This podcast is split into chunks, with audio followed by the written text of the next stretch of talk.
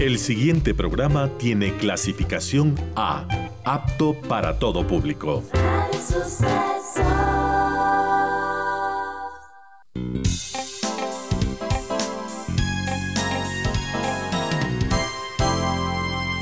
Advertencia. Este programa puede crear dependencia. Dependencia de la buena música, del comentario oportuno, del momento poético de las voces que siempre tienen algo que decir. Aquí se unen la música y la palabra, con cierto sentido.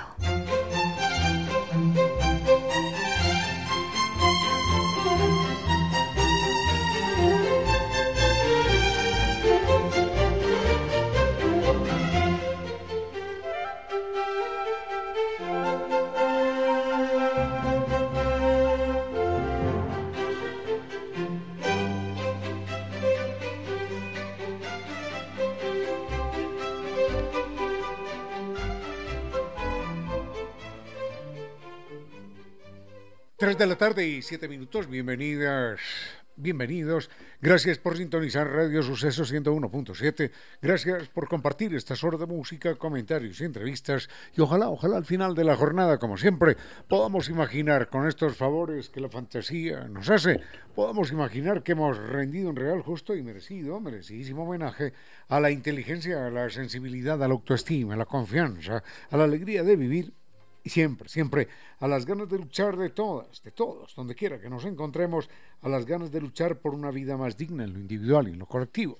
Y en esa tarea de cada tarde, de cada jornada, de manera generosa, inteligente, legal, nos acompañan ustedes con sus correos, mensajes y contactos en las direcciones de las siguientes redes sociales.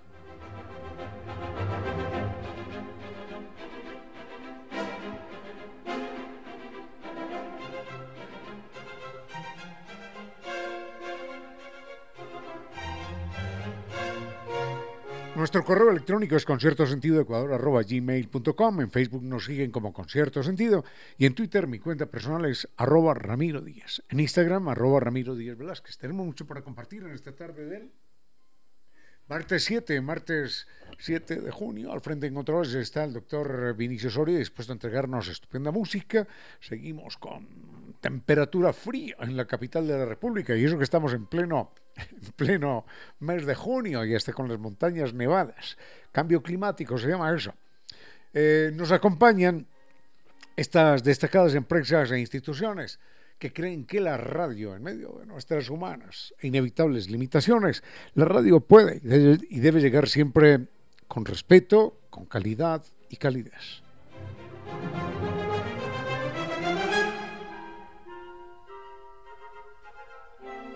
Problemas de humedad por capilaridad ascendente tienen solución, aunque parezca que no. Tienen solución a través de una solución científica, técnica, con garantía de por vida, como la que entrega Kibli de Nova Técnica. El mail es ecuador.novatecnica.com, la página novatecnica.com y dos teléfonos 098 2600 588 y 098 81 85 798.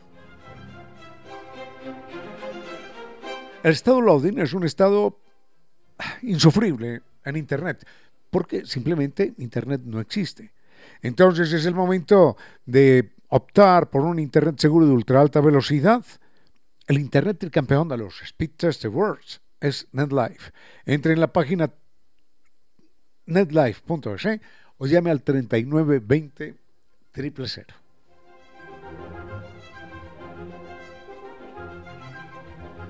Y el viaje al que nos invita San Viturce es eh, es un viaje inolvidable por Colombia, 12 días. Bogotá, ciudad con, con extraordinarias atracciones. Luego, a muy corta distancia, Zipaquirá, con algo que es una maravilla en el mundo. Debería estar entre las siete, ocho maravillas del mundo entonces, y es la Catedral de Sal. Luego Medellín, una ciudad de, de primavera eterna y la magia no lejos de allí, de Guatapé, un pueblecito precioso, con hermosos mosaicos, con románticas callecitas coloridas. En Salento, un exquisito café con aroma de mujer. El parque de café con mil, mil diversiones y hermosísimas fincas en todo ese eje cafetero. para cerrar esto, las playas del Caribe, Cartagena de Indias. Cartagena de Indias, ciudad amurallada, histórica, preciosa, romántica. Y ese es el broche de oro de estas vacaciones. Recuerde que estas y muchas sorpresas más, con guía acompañante desde Quito y el mejor servicio. Llámelos al 600-2040, están en Naciones Unidas y Veracruz frente a la sede de jubilados de IES. Y recuerde que la página es ambitours.com. Cumpla con sus sueños, tranquilo, porque Ambitours siempre lo acompaña.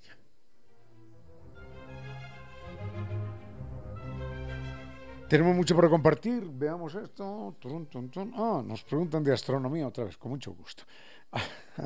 ¿Con qué empezamos? ¿Con astronomía o tiburones? Bueno, lo veremos en un momento. Con cierto sentido.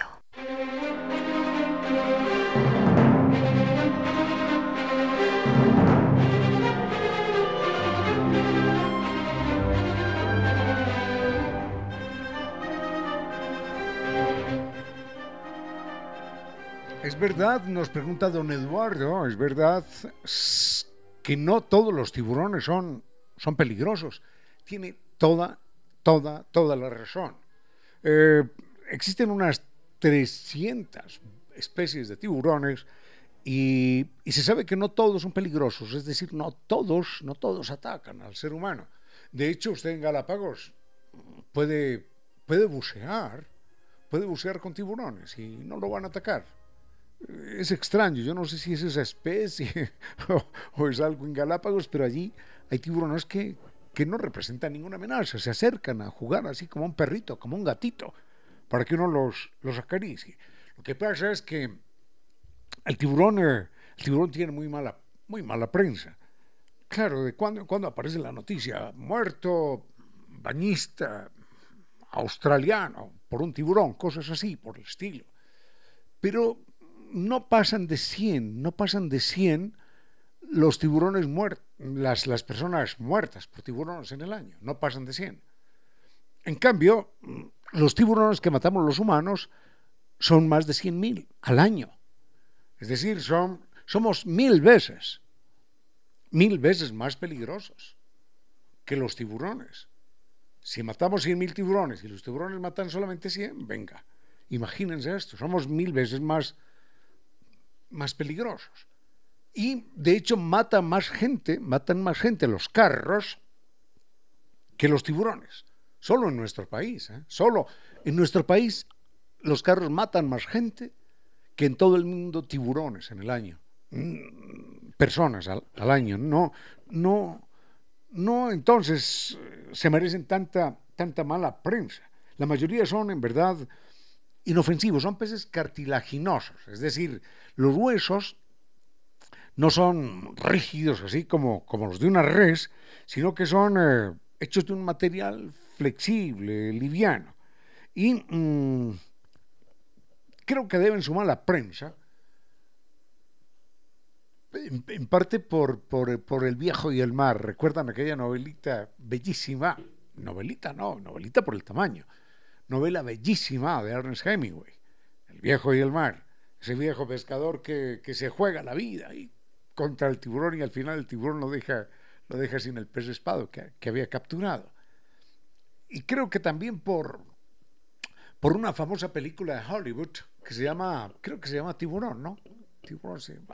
Entonces esa, esa película de Hollywood eh, le quitó, le quitó o le dañó la imagen al, tiburón. Ahora, la recomendación es que no, no intente usted averiguar por su propia cuenta si es o no peligroso el tiburón. Puede serlo y es mejor, es mejor estar ausente. Mm, lo que sí recuerdo en este momento es eh, que, que después de, de que un barco chino en nuestro país capturara o fuera capturado con más de 3.000, no, 30.000 aletas de tiburón. ¿Saben lo que es eso? 30.000, 30.000 tiburones muertos, inclusive capturados en zona, zona de exclusión. Sobre todo que hay que entender que los ecosistemas no es que lleguen hasta esta rayita del mapa, no. El mar está conectado por todas partes. Y entonces 30.000 tiburones, donde quiera que se les mate, afectan a todo el ecosistema marino. Y ese barco hace años, con 30.000 aletas de tiburón, fue multado con 3.000 dólares. ¿Saben cuántos son 3.000 dólares? Lo que valen 10 sopas. 10 sopas de tiburón en Japón o en China. 10 sopas. Esa fue la multa. Y cuando recuerdo que en ese momento se presentó el escándalo, hombre, hombre, pero miren esto, un presentador de televisión dijo, bueno, bueno, ¿cuál es el escándalo con eso? Nos quedaron 3 mil dólares, ¿y? ¿y? Ya. Y no solo eso, sino que yo prefiero, prefiero bañarme en un mar sin, tiburones. bueno, este señor, nada, no hago ningún comentario. Vayamos con música y volvemos. Con cierto sentido.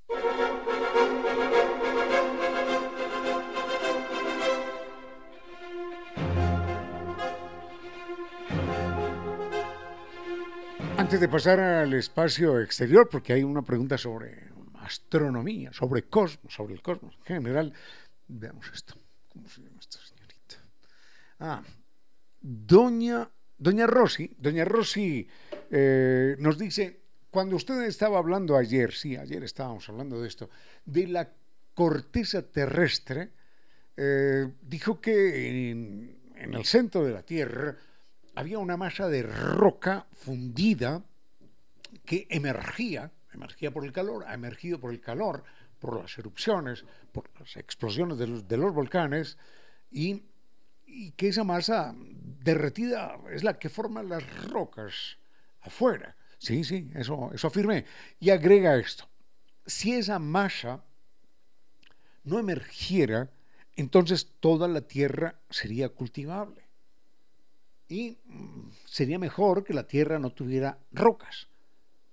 Bueno, eh, sería mejor si es que estuviéramos haciendo un cancho, una, campo de fútbol, un campo de golf, o si fuéramos a sembrar lechugas solamente, por ejemplo.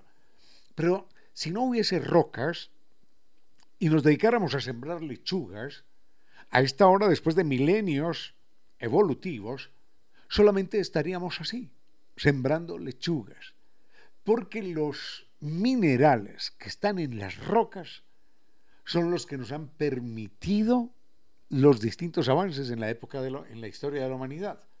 Recordemos la edad de cobre, la edad de hierro, que fueron saltos cualitativos en el desarrollo de los humanos. Sin rocas no tendríamos casas, ni autopistas, ni pistas de aterrizaje. Y hoy tenemos hierro, cobre, zinc, magnesio, manganeso, y gracias a todo eso y a esos minerales tenemos electricidad.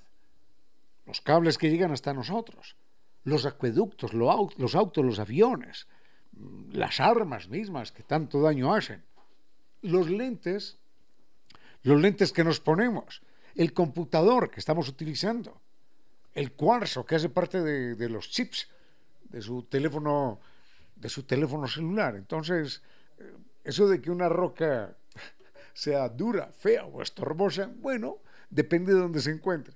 Depende de dónde se encuentre. Si está en la mitad de un campo de golf, venga, un problema. Pero, pero, pero no sobra nada. En la naturaleza no sobra nada. Y nos hemos podido acomodar a lo largo de toda la historia, aprovechando aprovechando lo mejor, lo mejor de cada elemento. Claro que a veces nos hemos excedido y entonces acabamos con todo. Pero bueno, ese es el tema de las rocas, que no son en absoluto inútiles, y enseguida nos vamos al espacio exterior. Nuestra compañera de oficina se iba a casar en una semana, era la fiesta de todo el mundo, y le escribió desde su celular a su prometido un mensaje tierno y apasionado. Entre otras cosas decía, por ti, por ti me muero. Iba a 70 kilómetros por hora. Nunca hubo matrimonio. Ese fue su último mensaje. Valore la vida. Conduzca con precaución. Sigue con ustedes, Ramiro Díez. Con cierto sentido.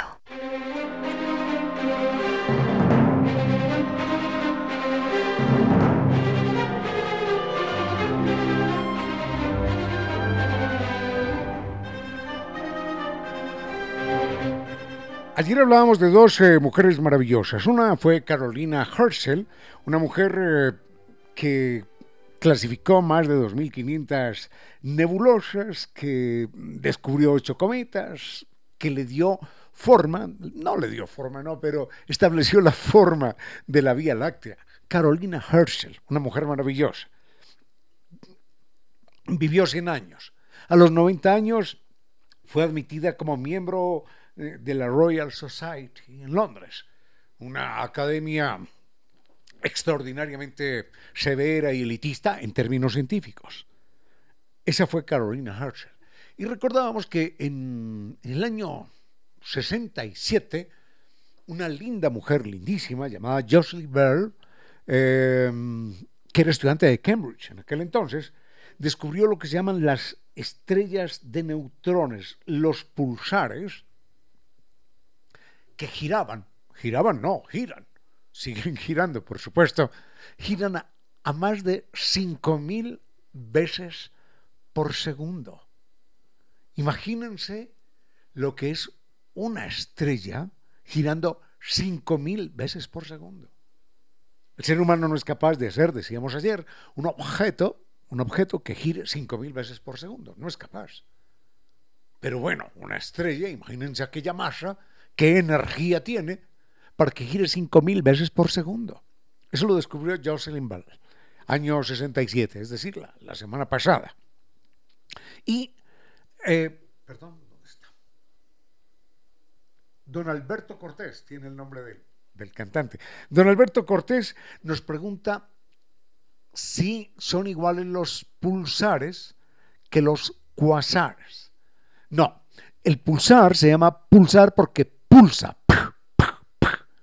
Este lo hace 5.000 veces por segundo.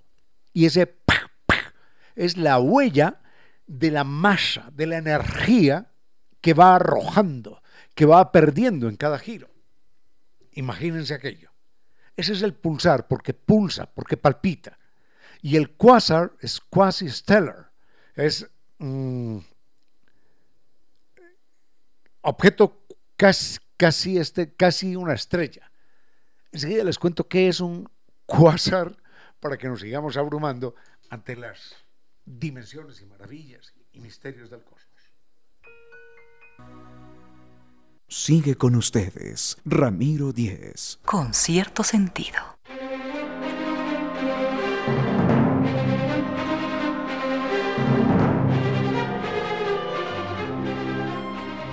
Don Marlon eh, me pregunta si conozco la Catedral de Sal de Zipaquirá. Sí, sí la conozco. Y entonces me pide que la describa. No es posible. No es posible describirla porque hay que estar allí. Eso es una experiencia que se la dejo a usted y ojalá la pueda tener. Y la va a tener si, sí, de hecho, eh, acoge la invitación de San Viturs. Bogotá, se empieza con Bogotá, ciudad con unos atractivos extraordinarios, no se la pierda. Zipaquirá con esa catedral de sal que no tiene como describirse, es una maravilla del mundo, del mundo. Así como la gente dice, hombre, la torre inclinada de Pisa o la torre Eiffel o la muralla china o qué sé yo, la catedral de sal es una maravilla del mundo. Después está Medellín, una ciudad con un clima delicioso y a pocos kilómetros Está Guatapé. Guatapé eh, tiene una laguna preciosa, unos islotes, una roca que nunca la va a olvidar en su vida. Es un meteorito que se eleva no sé cuántos, cuántos, cuántos metros sobre, sobre el nivel de, de la Tierra. Al lado una laguna donde usted pierde la vista, islotes, bellísimo. La gente allí hace, hace, hace lancha, hace, hace esquí, es, es una verdadera maravilla. Y Guatapé parece dibujado por, parece decorado por nuestro pintor Endara. Así que es llena de mosaicos, llena de colores. La gente se empeñó en hacer de aquel lugar quizás el pueblo más lindo, el pueblo más lindo de América. Ese es, ese es Guatapé. Y luego viene el cafecito colombiano, Salento, café con aroma de mujer, y el Parque del Café con mil diversiones. Y para cerrar esto, una ciudad amurallada, histórica, preciosa, Sexy, decía un amigo mío. ¿Qué ciudad tan sexy es Cartagena? Claro que sí. Ese es el broche de oro. Y todo esto con guía acompañante desde Quito y muchas sorpresas. Llámenos al 600-2040, Naciones Unidas y Veracruz, frente a la sede de jubilados de Vías. La página sanvitours.com. Y recuerde, cumpla con sus sueños, tranquilo, porque San Viturs siempre lo acompaña.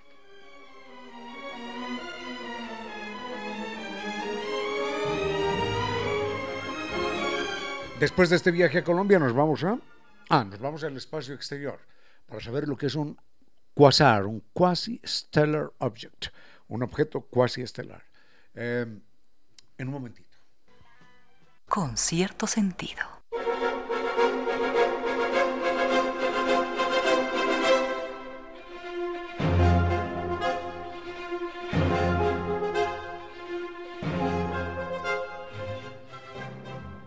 Cuando se habla de astronomía, se habla de cifras, de magnitudes y distancias que no caben en el litro y medio que ocupa nuestro cerebro. No caben, simplemente no caben. Cuando hablamos de años luz, cuando hablamos de tamaños, simplemente aquello, por poderoso que sea el cerebro humano, no lo alcanza a decodificar. Un quasar, y no estamos hablando de distancias, no estamos hablando de tiempo, un quasar es un objeto que,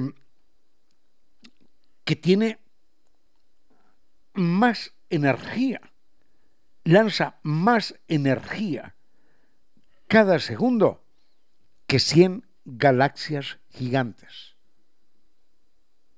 Es eso, es eso para que nos demos cuenta de algo. Imaginemos el planeta Tierra. Imaginemos que somos que el planeta Tierra es una mota de polvo y que difícilmente la podemos ver sobre un sobre la cabeza de un alfiler. Bueno, esa es la Tierra. Una mota de polvo que no podemos ver sobre una cabeza de alfiler. La galaxia, la galaxia nuestra, se extendería hasta Bogotá en esa misma proporción y hasta Lima, en el sur, más al sur de Lima. Entonces, imaginemos esto, imaginemos que en una distancia de aquí a Bogotá y de aquí a Lima, la Tierra, donde ya como seres humanos no existimos, la Tierra es apenas una mota de polvo. Y nuestra galaxia es invisible en el cosmos a alguna distancia. Ya, ya no se ve nuestra galaxia. Porque nuestra galaxia es a la vez otra mota de polvo. No va más allá, no, no tiene ningún peso, ninguna importancia. Entonces imaginemos lo que es un solo objeto, un solo objeto, que cada segundo emite más energía que 100 galaxias gigantes. Teniendo en cuenta que nuestra galaxia es una galaxia mediocre. Hay galaxias que son decenas de miles de veces más grandes que nuestra galaxia. Es decir, galaxias que mm, si nosotros fuéramos la mota de polvo, la galaxia llegaría hasta New York y hasta la Patagonia. de esas galaxias hay más que granos de arena en la Tierra. Ese es el cosmos. Entonces, cuando uno estudia astronomía, yo lo confieso, en alguna época me pasó, me tuve que tomar antidepresivos porque era tal la sacudida, era tal la conmoción que todo absolutamente, como decía el poeta, lo quiero recordar, todo vale nada y el resto, el resto vale menos. Pero bueno, volvemos con otros temas menos conmovedores. Usted no podría adivinar lo que su vecino va a hacer la próxima semana. Tampoco sabrá lo que su hijo o su hija estén haciendo mañana en horas de la tarde. Ni siquiera usted estará seguro de lo que va a estar haciendo dentro de cuatro días a esta misma hora. Por eso no le pedimos a usted que adivine ni el futuro ni el pensamiento de nadie. Pero sí nos podríamos dar todos una mano si le anunciáramos a la persona que viene conduciendo atrás qué es lo que vamos a hacer con nuestro vehículo. Para eso se inventó algo extraordinario que parece de ciencia ficción, que permite leer el pensamiento y se llama luces direccionales. Utilícelas cada vez que sean necesarias. Valore la vida. Conduzca con precaución. Sigue con ustedes, Ramiro Díez. Con cierto sentido.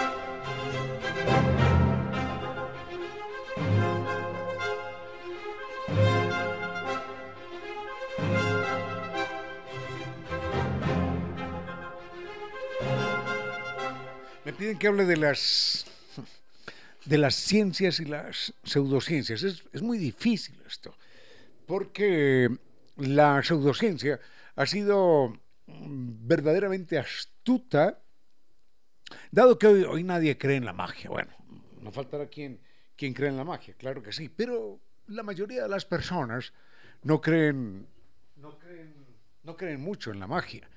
Eh, sin embargo, la gente sabe que la ciencia existe, que la ciencia le soluciona los problemas de una operación, de un anestésico, mm, subir en un ascensor, volar en un avión, mm, encender la tele o el computador o hablar por teléfono, todo eso es producto de la ciencia, no de la pseudociencia.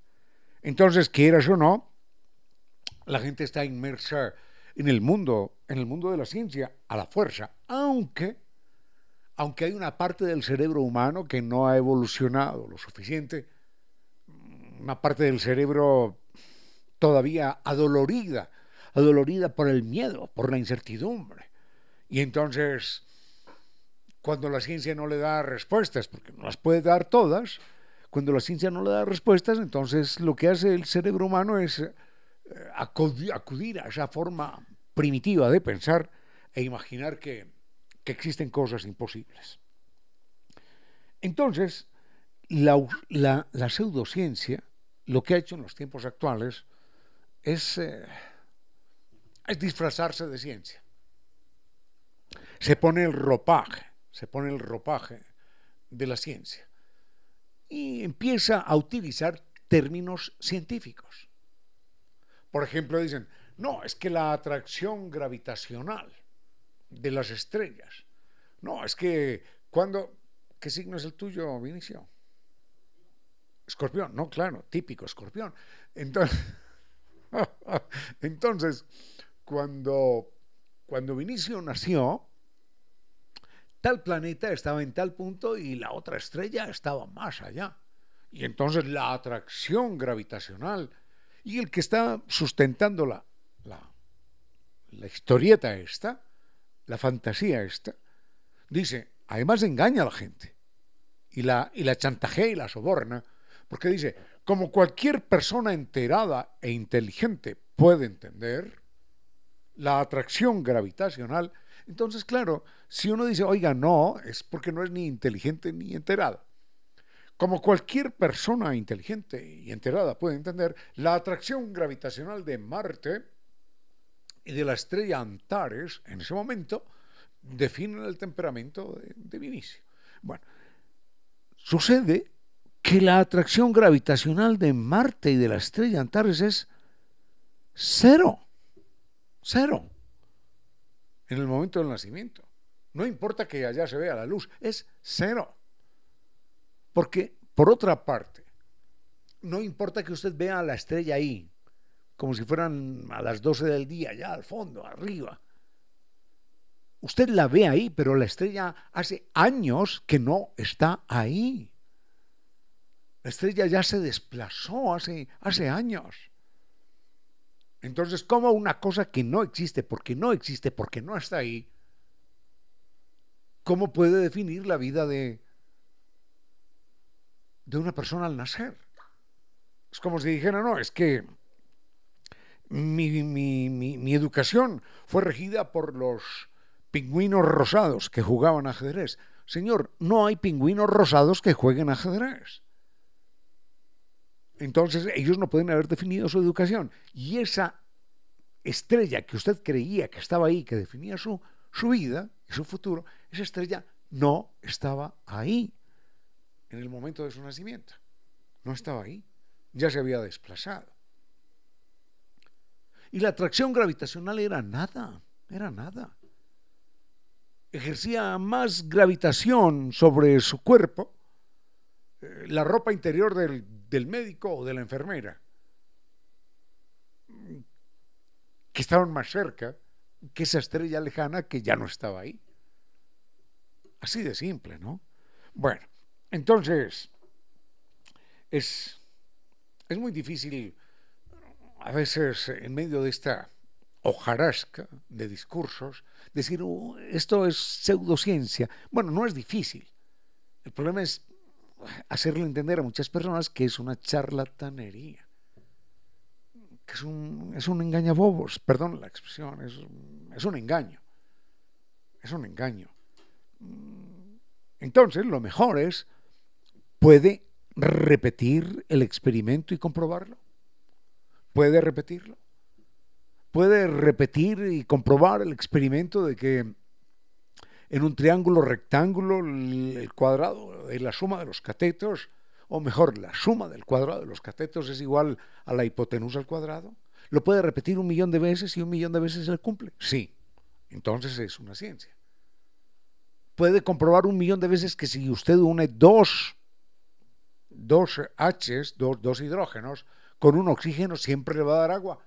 Sí, lo puedo hacer un millón de veces. Entonces es una ciencia. Pero si no lo puede comprobar, no es ciencia.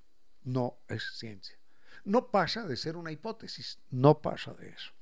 Hasta ahí nada más y enseguida vendremos con... ¡Ay, qué lindo tema! ¡Qué lindo tema! Epicuro, venga. Vayamos con música y volvemos. Con cierto sentido.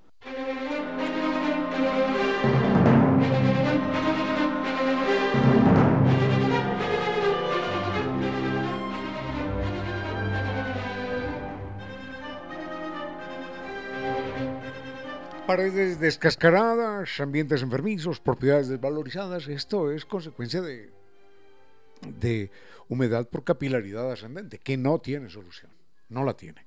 Bueno, no la tiene si se pretende la solución de siempre ladrillo, cemento, arena, no, no, albañil, gastos, no, eso no es la solución.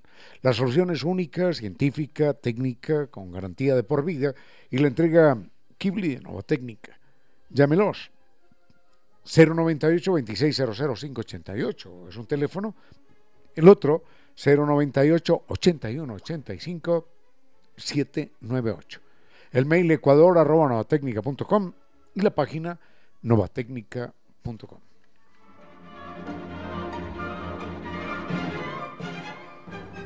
Epicuro, Epicuro es un... Yo no sé de qué año es, qué, vergüenza. Epicuro es un... Eh, ¿Podemos averiguar de qué año es Epicuro ahí? Vinicio, gracias. Epicuro es un eh, famoso filósofo griego, debe ser 2300 por allá. Bueno, Epicuro mm, es un famoso filósofo griego que ha sido malinterpretado porque a veces se dice, eh, ese, este es un banquete epicúreo, para decir que es un banquete orgiástico, así lleno de comida de bebida. No, no, eso no es un banquete epicúreo, no lo es. ¿De qué año? Antes. Ah, bueno, 341 antes de nuestra era. Eh, eso no es un banquete epicúreo, la gente lo, utiliza así, pero no es un banquete epicúreo. Eh, mm, eso es lo primero. Y don, Iván nos pregunta si, si Epicuro era ateo o no era ateo. Mm, vamos a referirnos a esto más adelante. A lo que Epicuro planteaba como fórmula de felicidad, que es finalmente finalmente lo que los seres humanos estamos buscando siempre. Ser felices, ¿eh? Que qué difícil que es, qué difícil. Pero bueno, mm, no es tan fácil, ¿eh? Más allá de las filosofías gelatinosas y melcochudas, no es fácil, no es fácil ser feliz. En todo caso, enseguida vemos a Epicuro porque es un invitado muy bello y gracias a don Iván que lo propone. Sigue con ustedes, Ramiro Díez. Con cierto sentido.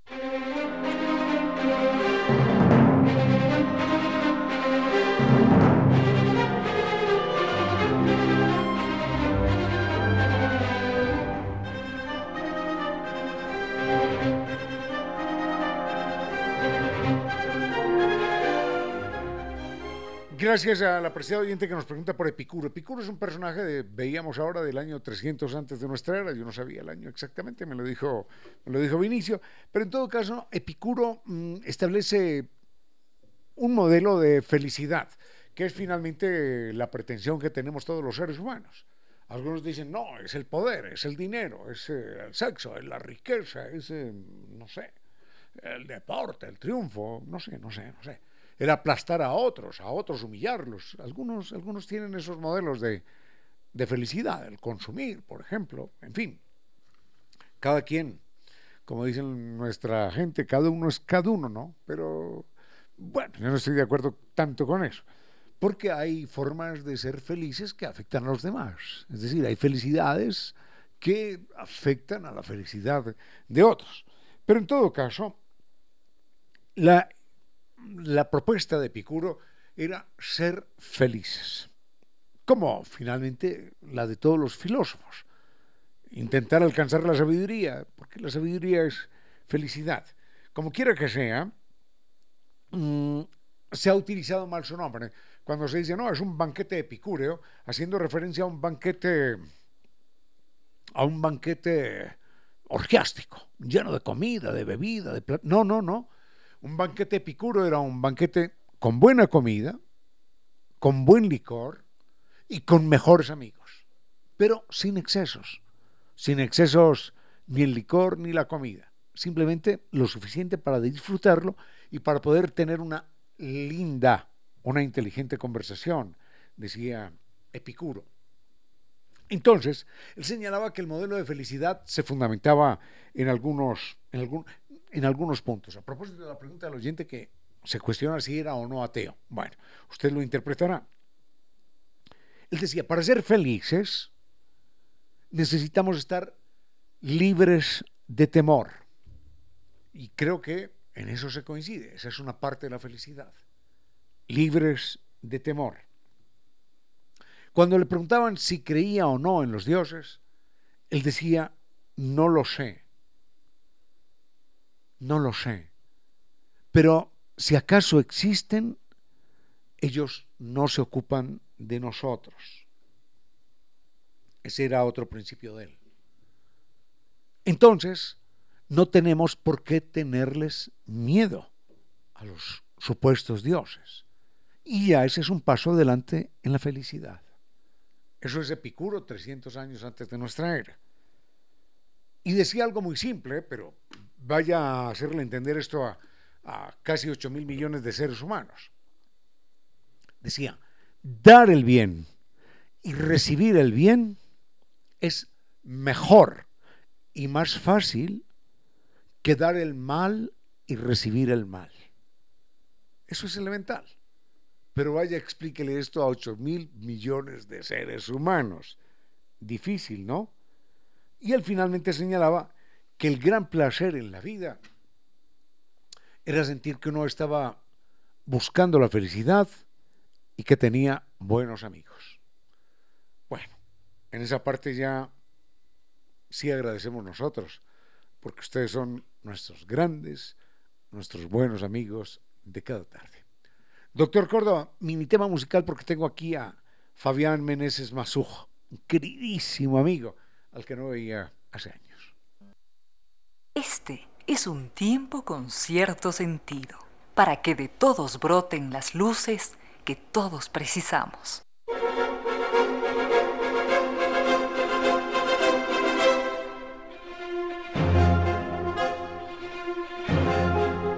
Estamos con un queridísimo amigo, músico, compositor, poeta de vocación también, que es Fabián Meneses Masuj.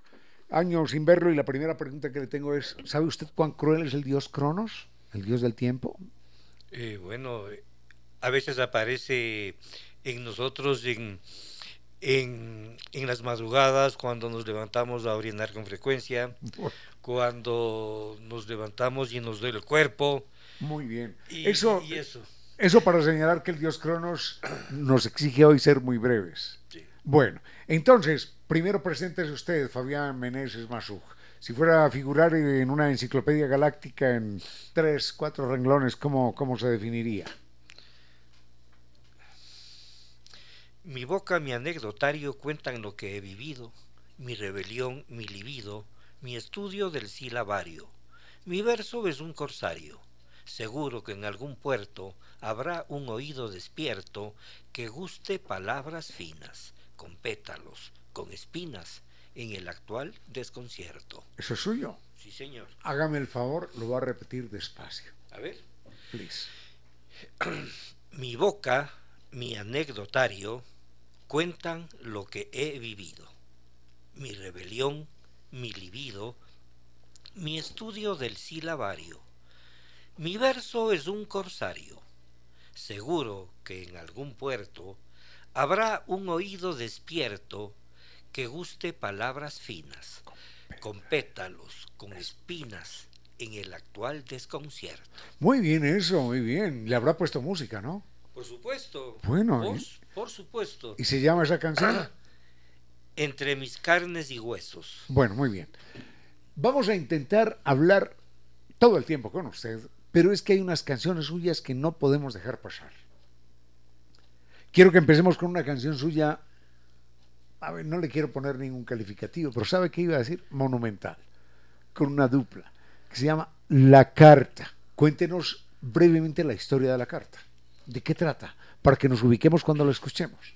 Bueno, eh, te ubico en el tiempo, es de en los años 1999 y 2000. Después del 2000 ya. Ya, claro, cuando se produce la dolarización. El banquetazo. Exactamente, eh, el corralito bancario, ¿no es cierto? La incautación de recursos de la gente y la falta de trabajo. El Ecuador entra en una crisis económica muy severa, eh, eh, que afecta a la gente pobre, ¿no? Y se pierde la esperanza. Bueno, yo perdí todos, ¿sabe lo que son todos? ¿Sí? Todos los ahorros de mi vida, que los tenía dispuestos para algo, los perdí todos. Me devolvieron el 10%, el 5%. Bueno, eh, no eres el único, porque hay muchos, muchos, mucha gente. Y bueno, y la gente al perder la esperanza se fue a buscar en otros sitios. Y comenzó la migración. Una migración cruel, cruenta, eh, con muchos defectos y con muchos aciertos. Y eso cuenta ese tema, ¿no? Es una carta que escribe el hermano que se queda al hermano que se fue, ¿sí? Y luego es la... con- No, pero esperemos, Ya. esperemos ahí. Entonces, se presenta la estampida, Exactamente. cientos de miles de ecuatorianos salen del país y un hermano que se queda aquí, en el país, le escribe a su hermano que se fue a los Estados Unidos. Escuchemos la canción, escuchemos la letra. Debo confesar que a mí no me gusta escuchar esta canción. No, no me gusta porque me hace me hace saltar las lágrimas. Qué historia, Fabián. Qué historia la de esta familia que se queda aquí en el país y que ve como esperanza al hermano, al familiar que se marchó a volverse rubio en un clima más frío, ¿no? Qué bárbaro, qué bárbaro, cómo conmueve esto. ¿Ah? Sí, bueno, fue la realidad de mucha gente muy humilde, ¿ah? Muy humilde. Muchos eh, migraron recurriendo a los coyoteros y fue un desastre. No, por favor, cada así, así no, así, así hubieran llegado allá, así hubieran llegado bien. Detrás de cada historia hay una tragedia, hombre. Sí. Tenerle claro. que decir uno adiós a la familia es, es el desgarramiento más fuerte, más fuerte que uno puede experimentar en la vida. Y ese tiempo nunca se recupera. No, por Eso favor. te marca la vida para siempre. Conozco casos muy, muy fuertes de esa época y bueno, pero eso es, y yo, a mí no me lo contaron, lo viví, eso en mi país recorriendo con esta canción algunas ciudades y fue muy estremecedor la respuesta de la gente. Me imagino Cuenca en particular, Por con una altísima, Loja también con una altísima Sí, claro, migración. Claro, claro. no, ¿Alguna, no. ¿Alguna vivencia en particular? Sí, claro, yo había llevado el disco para vender porque hice una pequeña gira, sobre todo por la serranía, donde afectó mucho esto. Y estuve en Cuenca y di el concierto por la noche y el avión para Quito salía como a las 6, 6 y 30 de la mañana. Y yo estaba en el hotel y recibí una llamada de la recepción y de decir, señor Meneses, están esperando abajo alguna gente y quieren comprarle el disco. Era las cinco y media de la mañana. Caramba. ¿Te das cuenta? En- Entonces me estremeció mucho. Yo bajé, claro, y la gente, mucha gente estaba contando los... Las los- moneditas. las- pues, yo regalé muchos discos, por supuesto. Algunos en el teatro vendí muchos. Eso fue bueno, digamos. eh, y luego regalé muchos, ¿no? Según las circunstancias de la gente. Eh, eh, fue un, una realidad muy, muy dolorosa para la gente. El, el tiempo, el tiempo del implacable nos exige la segunda parte. Es ya el familiar en Cuenca o donde quiera que sea, haya es- ha escrito a su familiar en, en Estados Unidos, Claro. En la Ioni, como dicen. Y el de la Ioni le responde con esta, con esta misiva. Escuchémosla.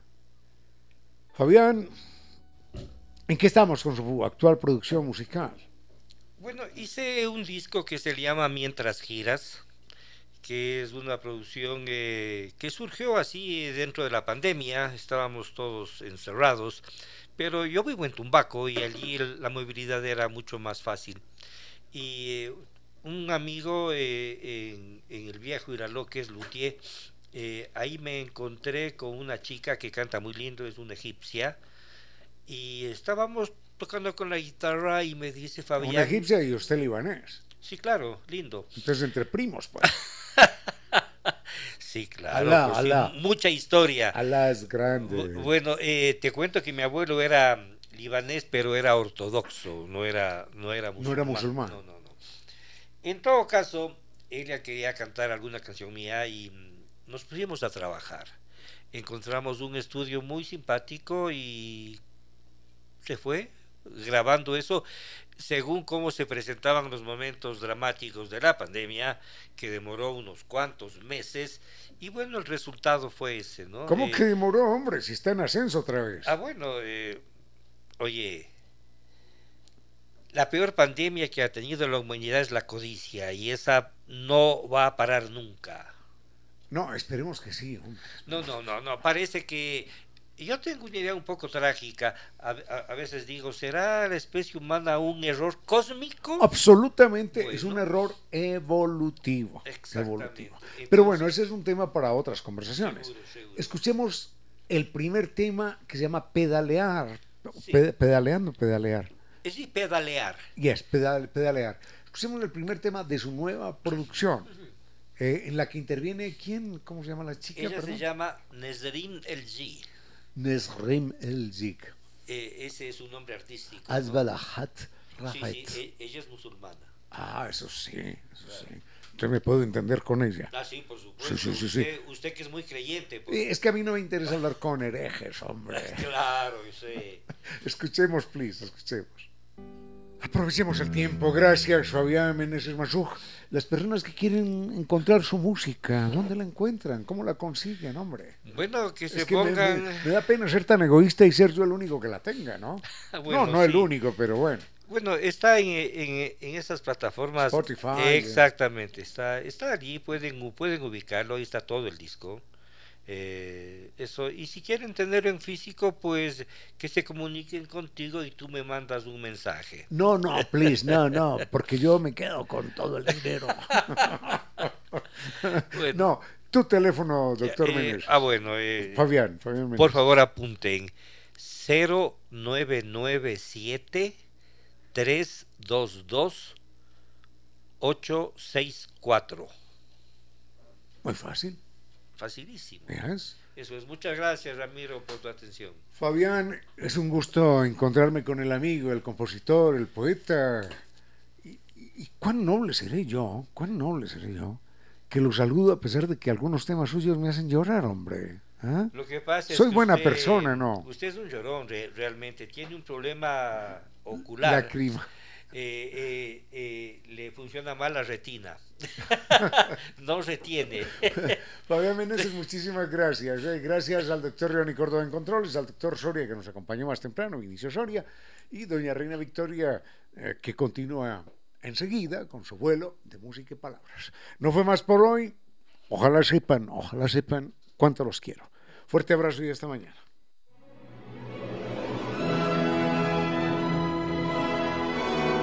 Y ahora, bienvenidos todos a un vuelo de música y palabra. Bienvenidos a este espacio con cierto sentido, con Reina Victoria Díez, para que disfruten de un vuelo de música y palabra. Queridos amigos, son las 5 y 3 minutos de la tarde de este 7 de junio de 2021. Qué gusto estar aquí nuevamente con ustedes. Nos hemos reído a lo largo de esta jornada justamente porque a través de redes sociales había compartido ayer una publicación sobre las cebollas, cómo las cebollas nos hacen llorar. Algunos me enviaban algunos memes.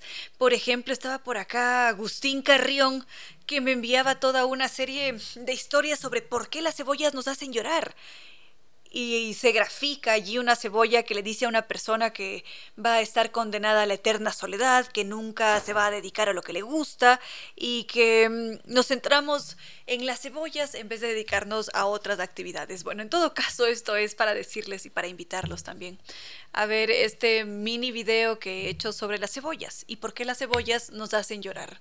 Porque sí que nos hacen sufrir, aunque sea por un momentito antes de preparar nuestros alimentos. Ya saben todos que me pueden encontrar en Instagram con la cuenta arroba reina victoria 10.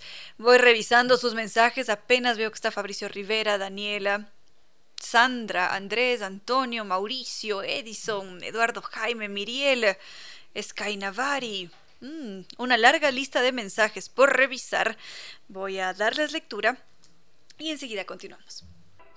Qué belleza escuchar, mm, creo que al tanto tiempo a Edith Piaf, semejante mujer, semejante voz del pequeño gorrión.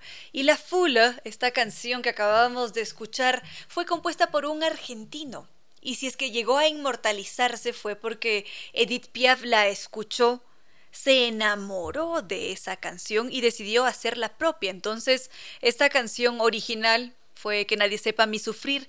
Luego esta se transformó en La Fula una vez que, que Edith Piaf la encontró. Y esta es una... Es un tema musical que nadie sepa mi sufrir, es un tema musical tan potente que cuenta con más de 700 versiones y, y cuando Edith Piaf la traslada, ella de alguna manera crea este, mm, no sé si himno, y crea este, esta trama de una película quizás, porque empieza a hablar sobre una pareja que se conoce en un baile en donde todo es fiesta, sol, música, alegría y gritos, sonrisas, y se produce un flechazo inmediato. Y por eso en la canción Edith Piaf habla sobre esta pareja que es arrastrada por la multitud que los lleva, que los arrastra, que los junta los unos con los otros para formar un solo cuerpo. Y luego la gente sin esfuerzo empieza a empujarlos, ellos están juntos el uno con el otro y se quedan juntos, ambos de risueños, embriagados, muy felices. Bellísimo escuchar a, a Edith Piaf y saber que esta canción se mantiene viva. Y mucho más cuando sabemos que la versión original es de Argentina, fue compuesta en 1936 y es que nadie sepa mi sufrir. Veo que están entrando sus mensajes, cosa que me encanta. Está por acá Jimena Chari, quien también nos envía aquí un meme sobre las cebollas. El truco para no llorar cortando una cebolla está en no establecer ningún vínculo sentimental con ella. Bueno, esa puede ser una de, uno de los trucos para que no lloremos cuando cortemos cebolla. También está nuestra querida amiga Eli Bravo, que está con mucho frío porque aquí en la capital hace frío. Ya me contarán ustedes cómo están en los diferentes puntos del mundo o provincias, con qué clima están. También Juan Ramiro Paredes por acá dice que está conduciendo. Muchas gracias a todos ustedes por estar siempre. Vamos a ir con más música y continuamos. Seguimos con más música. Nos habíamos centrado en la full, ahora escuchábamos que nadie sepa de mi sufrir. Bueno, esta es una de las 700 versiones que se escuchan en el mundo. Y, y ahora estaba pensando en la capacidad creativa que tenemos como seres humanos. Justamente, cómo se nos ocurren memes que pueden partir de una cebolla o pueden partir de una columna o o de un animalito, o cómo también empezamos a crear historias en nuestros sueños y que luego esas mismas historias pueden ser trasladadas al pentagrama. Por acá mensajes de Marco Vinicio, Mauricio, gracias.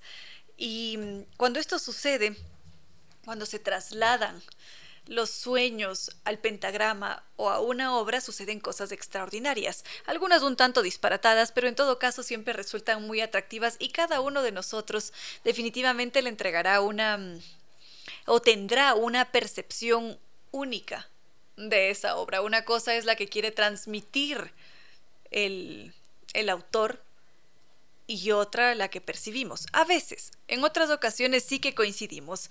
Y en el mundo de los sueños y entre esas mentes creativas que soñaron y que compusieron al mismo tiempo está Billy Joel. Él solía decir que tenía una capacidad extraordinaria para soñar, porque él veía formas, colores, percibía aromas. Para él los sueños eran una realidad alterna en donde él vivía otras vidas. Y en medio de ese mundo de los sueños, a él se le ocurre una melodía. Y no sabe cómo porque no recuerda el sueño, simplemente sabe que amaneció cantando esa melodía y que desde que abrió los ojos no podía despegarse de ella, no sabía exactamente qué era, cómo empezar a construirla, sin embargo, la tenía muy presente en la mente. Y conforme transcurrió su jornada, empezó a desmenuzarla, ya a trasladarla a un papel ya no estaba solamente en su mente rondando, sino que empezó a escribirla y finalmente le dio paso a una creación que muchos disfrutamos, que es muy pegajosa, también muy agradable, que es Rivers of Dreams. Así que aprovechemos para escucharla ahora que hemos entrado en el mundo de la música. Y en medio de este vuelo de música y palabra hay algunos que están celebrando sonomástico, como nuestra querida amiga Sandra Maya, que está celebrando. Sigamos celebrando con música, con el mundo de los sueños, con la creatividad, con la imaginación que en este espacio puede tener renda suelta. La dejamos que sea libre, que se desabroche los cinturones. Y entre esos otros temas musicales que han llegado hasta algunos artistas en medio de los sueños, está otro de los grandes compositores.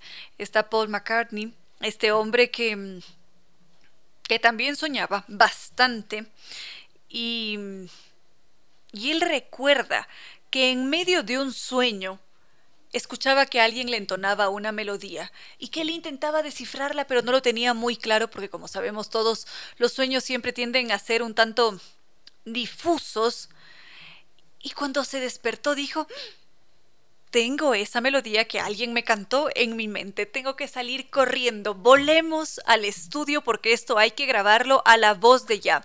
Entonces llegó al estudio para grabarlo y porque no quería olvidarlo, por supuesto. Y mm, cuando empezó a hacerlo, él tuvo mucho temor porque decía, esta melodía seguramente en mi jornada la escuché en algún lugar o quizás mm, la escuché en la radio. No tenía mucha claridad de dónde había salido ese material melódico. Entonces él empezó a trabajar con muchísima gente, con todo un equipo que intentaba descifrar si es que esa melodía que él había escuchado era de su autoría propia o si es que se trataba de un plagio. Se hizo un análisis bastante extenso, le tomó un año entero pulir esta esta creación melódica y finalmente se determinó que él no había cometido ningún plagio, que Paul McCartney, en efecto, había creado Yesterday. Así que escuchémosla. Muchas gracias también a Santiago Vallejo que se encuentra en sintonía. Mil y un gracias. Veo también que está atrapado en medio del tráfico que a veces es tan pesado, pero como estamos volando, nos dejamos llevar por la música, por la palabra. Ahora escuchábamos Yesterday, que es una composición creada por eh, Paul McCartney, aunque aparece siempre compuesta por Lennon y McCartney, pero este fue un acuerdo al que ellos llegaron, bueno, entre todos los integrantes de la banda porque hubo más de un inconveniente, pero la creación original, todo el corazón mm, del, del tema fue creado por McCartney. Y a propósito, es quizás la canción más eh, radiada desde que existió hasta ahora en el mundo entero. Además tengo la sensación de que existen más de 3.000 versiones de Yesterday. Esta es una de ellas, por supuesto, pero hay muchas otras que podríamos ir escuchando en los días a venir.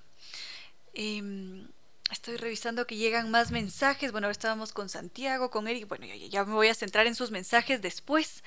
Y mm, si es que pienso ahora en otras en otros grupos o en otras mentes geniales que se dedicaron a a componer en sueños, porque eso es lo que les ha sucedido definitivamente, está... Mm, ay, no recuerdo su nombre. De los Rolling Stones. ¿Cómo se llaman los integrantes de los Rolling Stones? Mick Jagger, por supuesto.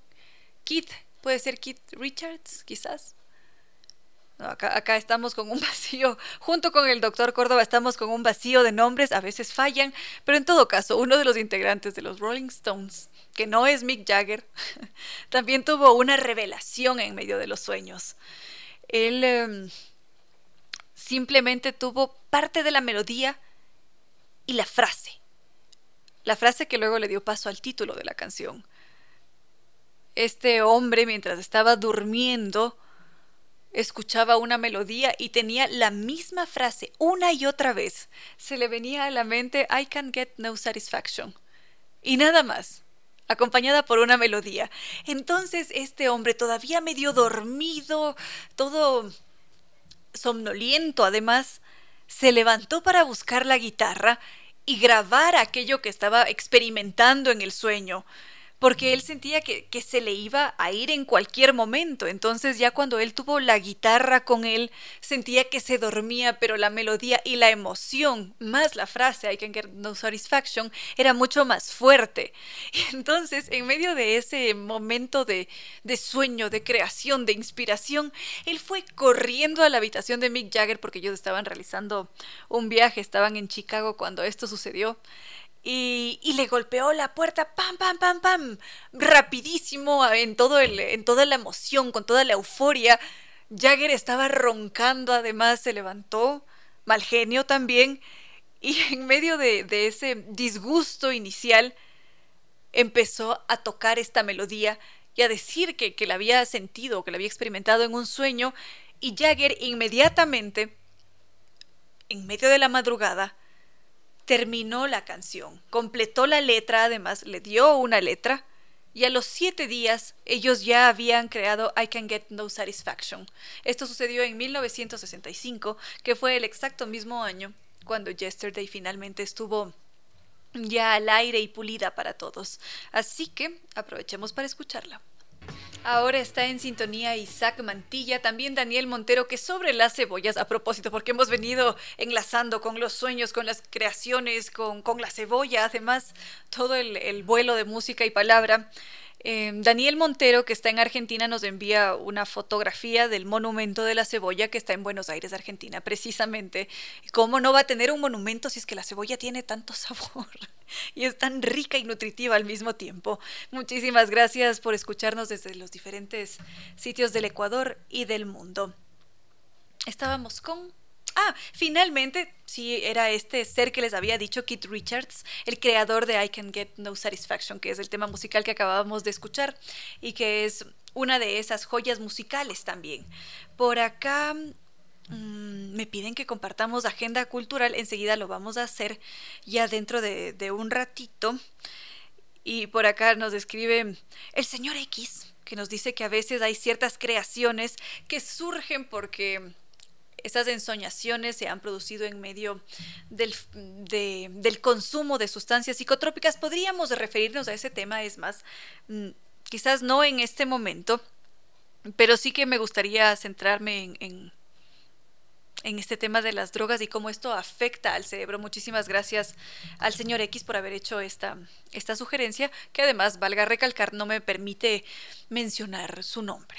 Pero bueno, en todo caso, sigamos con la música canciones que surgen en medio de los sueños. ¿Se les ocurre alguna a ustedes? Quizás pueden escribirme a través de Facebook con cierto sentido, Twitter arroba Reina Victoria DZ e Instagram arroba Reina Victoria 10. Esa es mi cuenta personal.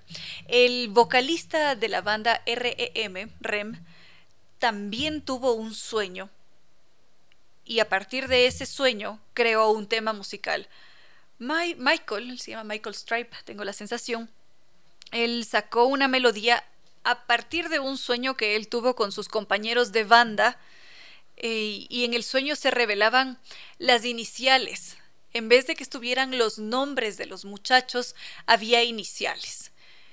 Y él decía qué cosa tan extraña. Y solamente él tenía un nombre.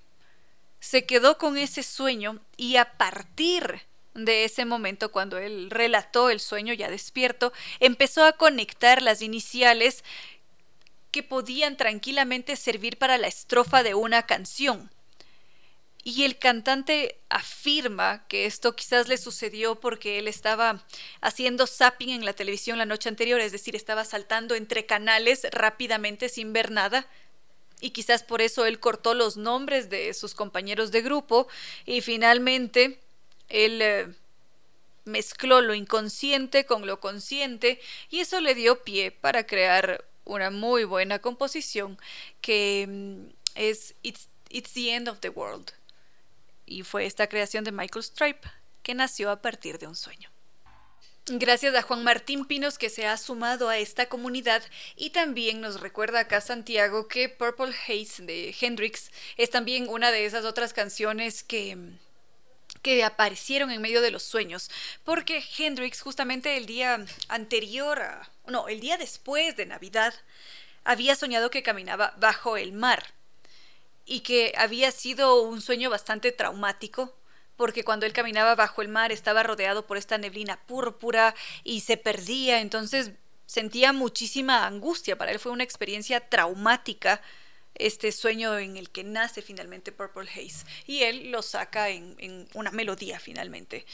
Em, también vemos que esto sucede no solamente en la música, sino también en la literatura. Entonces podríamos pensar en el extraño caso de Dr. Jekyll y Mr. Hyde, que fue un sueño. Stevenson, Louis Stevenson, había soñado esa historia y gracias a ese sueño Él nos entrega esa narración extraordinaria. Entonces, díganme ustedes, queridos amigos, si es que los sueños no son verdaderamente mágicos. El mundo de los sueños, la creatividad es magia. Y a propósito de la magia, que les había dicho que me habían pedido que compartiera con ustedes agenda cultural, mañana hay un evento mágico. Va a ser en Uva Negra, mañana miércoles a las, esto va a ser a las 7.30 de la noche, desde las 7.30 de la noche en Uva Negra, vamos a disfrutar de un show de magia bajo el cargo de Raúl Adati. Así que todos invitados a Uva Negra mañana desde las 7.30 de la noche. Recibo mensajes de Andrés Torres, que nos escucha desde Barcelona, que está soñando, imagino, en Barcelona, con un encebollado, a propósito de las cebollas. Pero bueno, en todo caso, vamos a dejar allí a los temas. Veo que recibo nuevas sugerencias de canciones, de los sueños. Las dejamos en pausa para mañana, porque ya ha llegado el momento de darle paso a nuestro entrevistado de hoy. A esta hora, recuerde que lo mejor es que, como malas personas, todos seamos un desastre. 17 horas 44 minutos. Tiene que existir alguna luz entre la noche más espesa, algún país desconocido donde no exista la tristeza. Esa luz, ese país, está dentro de usted. Gracias por compartir con cierto sentido.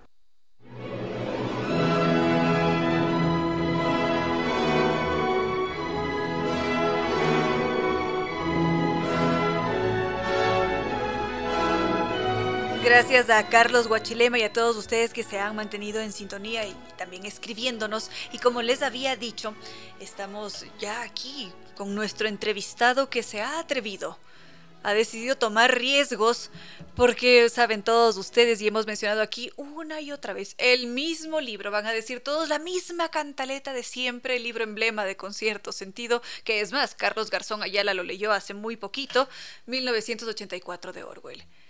¿Y por qué lo recomendamos? ¿Y por qué está tan presente y está siempre en la punta de la lengua? Porque aunque haya sido escrito hace mucho tiempo atrás, resuena hasta nuestros días y empezamos a revisar ese libro y cómo refleja a los seres autoritarios y cómo se puede controlar a la sociedad. Y es allí cuando nosotros decimos, esto impresiona, o como diríamos aquí en Quito, qué bestia. Pero esto es de realidad pura y dura. ¿Qué hacemos? ¿Qué susto? ¿O no? O más bien eso nos lleva a decir algo hay que hacer. Más bien hay que rebelarse ante ese posible gran hermano. Pero bueno, en todo caso, hoy día nos acompaña Edu Hinojosa, él es gestor cultural, actor, director, un hombre que se ha dedicado a las artes y que esta tarde está aquí con nosotros. Buenas tardes, muchas gracias Reina por la invitación. Eh, y sí, estamos listos para hablar de 1984, la obra teatral una obra teatral de 1984. Esto, como lo decía al comienzo, es algo arriesgado, impresiona. Sí, realmente es un libro bastante complejo eh, de llevarlo al teatro. Se han hecho películas, se hicieron dos películas, una en el 50 y otra en el 79, 80 me parece. Pero de ahí sé que a futuro hay una serie pendiente por ahí.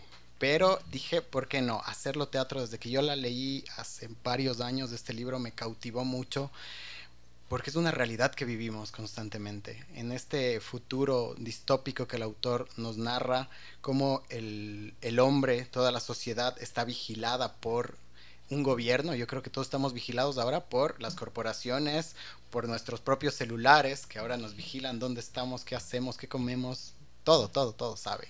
Entonces, eh, vamos ahora a llevarlo al teatro cada vez es mucho más real esto del control. Japón es un clarísimo ejemplo. Ellos tienen mucha rigidez en su gobierno y cómo vigila a, su gente. Y además, a veces sí que funciona cuando son personas que tienen Alzheimer, Parkinson. En fin, no vamos a entrar en esos temas, sino quedémonos con 1984.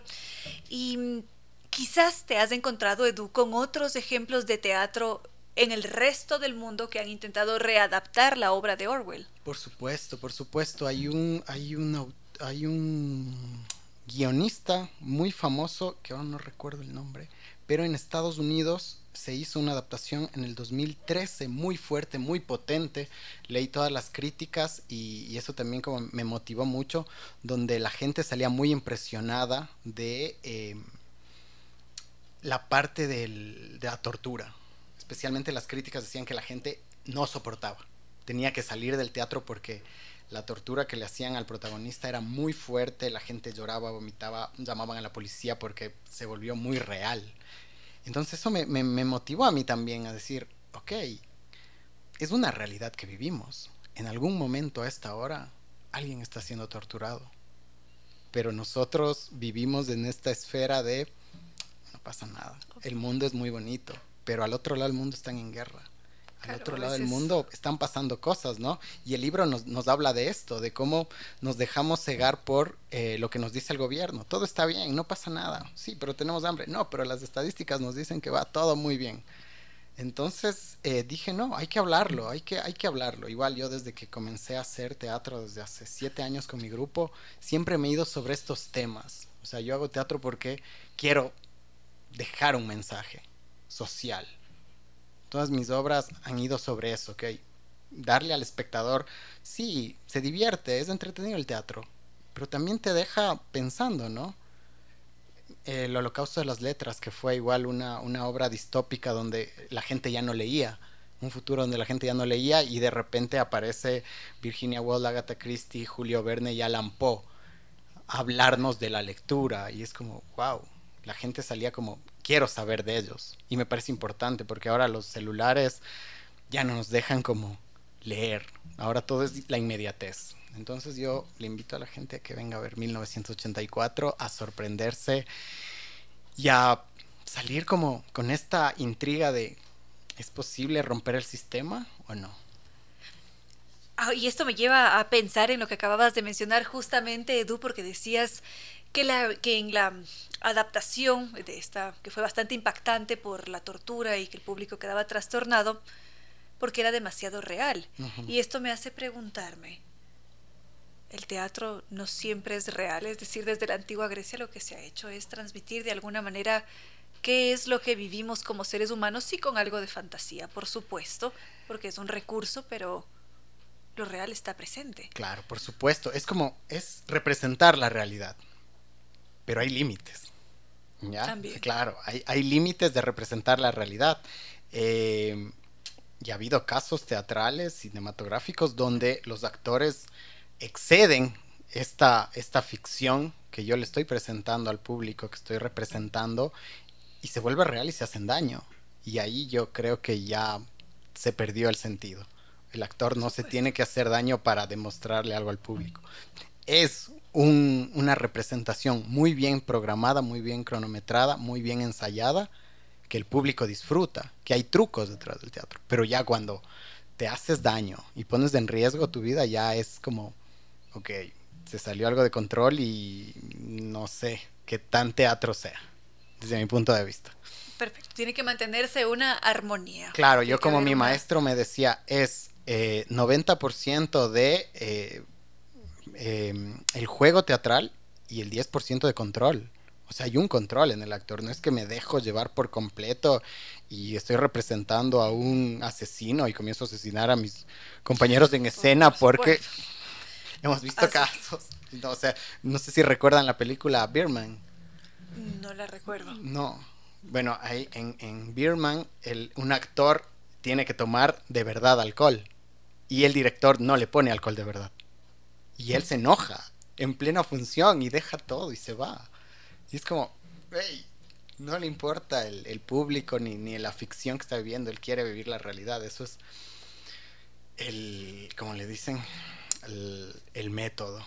Vivirlo tan intensamente que pierdes tu personalidad. Y ha habido casos de actores muy famosos que por completo, Jim Carrey fue uno de ellos, que perdió la cabeza, ya no se encontraba y entonces ahí ya todo se sale de control. Y con estos elementos tan presentes, ¿cómo has hecho tú, Edu, para recrear 1984? Es decir, seguramente está el control, las limitaciones, la representación de la realidad, el juego con la ficción. ¿Cómo ha sido este proceso de recreación?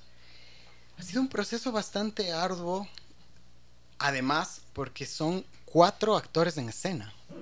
O sea, de los tantos personajes que tiene Orwell en el libro, los reduje a cuatro personajes en escena, que es Winston, el protagonista, Julia, eh, O'Brien y eh, otra actriz que hace tres personajes más que representan a Parson, mm, el, el señor de la tienda de antigüedades y un personaje sorpresa que el público tiene que ir a descubrirlo, que eh, em, marca toda la ficción.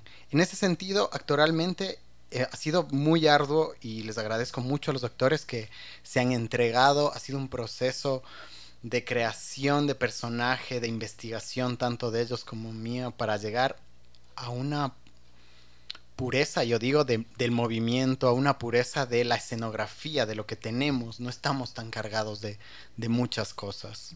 Estamos como, ok, esto es necesario. Tenemos unos cubos metálicos, pero estos cubos metálicos representan un montón de cosas. Entonces hay una semiótica muy interesante que estamos utilizando para representar el juego de la luz, la música. Nuestra banda sonora está como con muchos clásicos que también van, van a estar ahí y el video. El video ha sido parte fundamental. Hay un juego de eh, video y teatro a la vez, entonces el público también va a ser cómplice de este gran hermano que esté espiando a nuestros protagonistas. ¿Qué esperas de tú después de que nosotros como espectadores acudamos al teatro, veamos esta recreación de 1984, nos encontremos con todos estos elementos, el video, los actores, mmm, los diferentes personajes, la trama además y la escenografía? ¿Qué espero? Yo espero que despierte la gente. Yo creo que ahora estamos como muy anestesiados como sociedad. Nos encontramos como anestesiados. Se ha vuelto la sociedad de del meme. Me parece, así, sí, o sea, todo se resuelve ahora con memes, todo se resuelve a través del chiste, pero en la acción no está pasando nada. Hay una crisis muy tenaz que estamos viviendo socialmente en todos los ámbitos y solo transitamos por ella sin sí nos molesta, pero bueno, hay que seguir, ¿no? No sé, yo creo que nos hemos vuelto una sociedad muy conformista. Y la obra marca una lucha de nuestros protagonistas por salir, por romper este sistema. Y la duda que también me, me, me trastoca a mí como director es, ¿se puede romper el sistema? ¿Podemos lograr? Tal vez si nos unimos todos. No sé. Entonces yo sí quiero que el público se vaya con, esta, esta pregunta de ¿cómo cambio yo para hacer un cambio en la sociedad. Es un cambio que empieza desde mí, nos organizamos, buscamos formas para romper esto o solo seguimos en esta inacción que cada vez nos va a consumir más y más y más. Edu Hinojosa nos deja con tarea. Desde ya, además. Aún ni siquiera acudimos al teatro y ya nos vamos de aquí con tarea. A reflexionar, actuar, siempre actuar. Sí, sí, sí, sí, sí, Somos lo que hacemos, no lo que decimos que hacemos, es mi lema no, sí, porque yo puedo decir que hago muchas cosas, pero si no las hago realmente no pasa nada. Entonces, eh, en, este, en este viaje que yo he tenido de seis años de, bueno, distópico se llama mi grupo, y además he tratado como de ir por estas distopías, ¿no? Por contar esta historia y veamos cómo nos va. Tengo planeado para el siguiente año el cuento de la criada al teatro y cerrar con la distopía. Eh, estaremos esperando allí, por favor. La invitación, porque 1984, sí, la historia, la redactación, pero ¿cuándo, dónde, a qué hora, cómo nos organizamos? Ok, nuestro estreno es este viernes 10 de junio. Vamos a estar dos semanas, viernes 10, sábado 11 y domingo 12.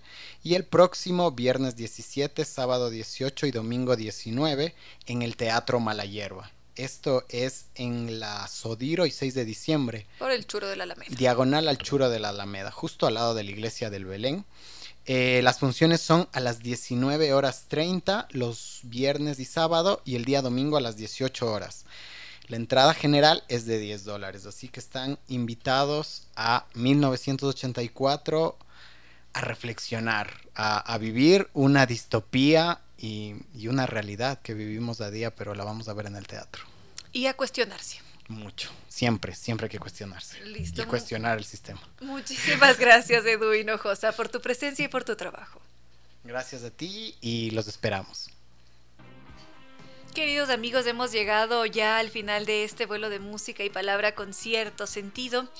Y muchísimas gracias a cada uno de ustedes por sus mensajes, a Celso, a Edison Burbano, a a Sonia, a Juan Carlos Aguirre, a Carlos Guachilema, a Juan Martín Pinos, a cada uno de ustedes que ha podido compartir con nosotros y también que se mantienen allí en interacción como Jimena, como Eli. Mil y un gracias también el doctor Giovanni Córdoba en Controles que nos ha entregado una estupenda selección musical y nuestros queridos auspiciantes Nova Técnica, la solución garantizada y de por vida a cualquier problema de la humedad. Nosotros presentamos el inconveniente, llamamos a los expertos, ellos hacen el diagnóstico oportuno y finalmente nos dan una solución científica y con una garantía de por vida. Para contactarnos con ellos lo podemos hacer a través del teléfono 098 2600588 o 098 81 85 798. Su correo ecuador arroba o la página web www.novatecnica.com. Y NetLife que dice que algunos de nosotros presentamos señales de un estado loading, porque no podemos terminar de ver el largometraje, porque mm, no podemos jugar en línea con tranquilidad y esto es porque los loadings invaden nuestras pantallas. Así que, ¿por qué no descubrir ese Internet seguro de ultra alta velocidad, que es además del Internet tricampeón de los Speed Test Awards? Su página web www.netlife.es o el teléfono 392-40 y Zambi Tours que nos invita a hacer un fascinante recorrido de 12 días por toda Colombia este verano. arrancamos en Bogotá con Zipaquirá, con su increíble catedral de sal, pasamos por Medellín, que es la ciudad de la eterna primavera, Guatapé con esos hermosos mosaicos, los paisajes, unas lagunas verdes para que se enamoren. En Salento nos deleitamos con un exquisito café con aroma de mujer, nos divertimos en el Parque del Café y con muy hermosas fincas. Además, podemos disfrutar de hermosas playas del Caribe en Cartagena de Indias para cerrar con broche de oro las vacaciones. Todo esto y muchas sorpresas más con guía acompañante desde Quito y con un muy buen servicio. En Quito podemos llamar ahora al 620-40 o si no visitarlos directamente en las Naciones Unidas y Veracruz frente a la sede de jubilados del IES. Su página web www.sambitours.com a cumplir nuestros sueños porque Sambitours nos acompaña este verano. Y ahora sí, queridos amigos, hemos llegado ya al final de este vuelo de música y palabra con cierto sentido. Gracias nuevamente a todos por conectarse, por interactuar. Mañana será un nuevo día, seguiremos con otros temas, con más música. Y mientras tanto, que sea una muy agradable tarde. Recuerden que los queremos mucho y que mañana jueves nos volveremos a encontrar.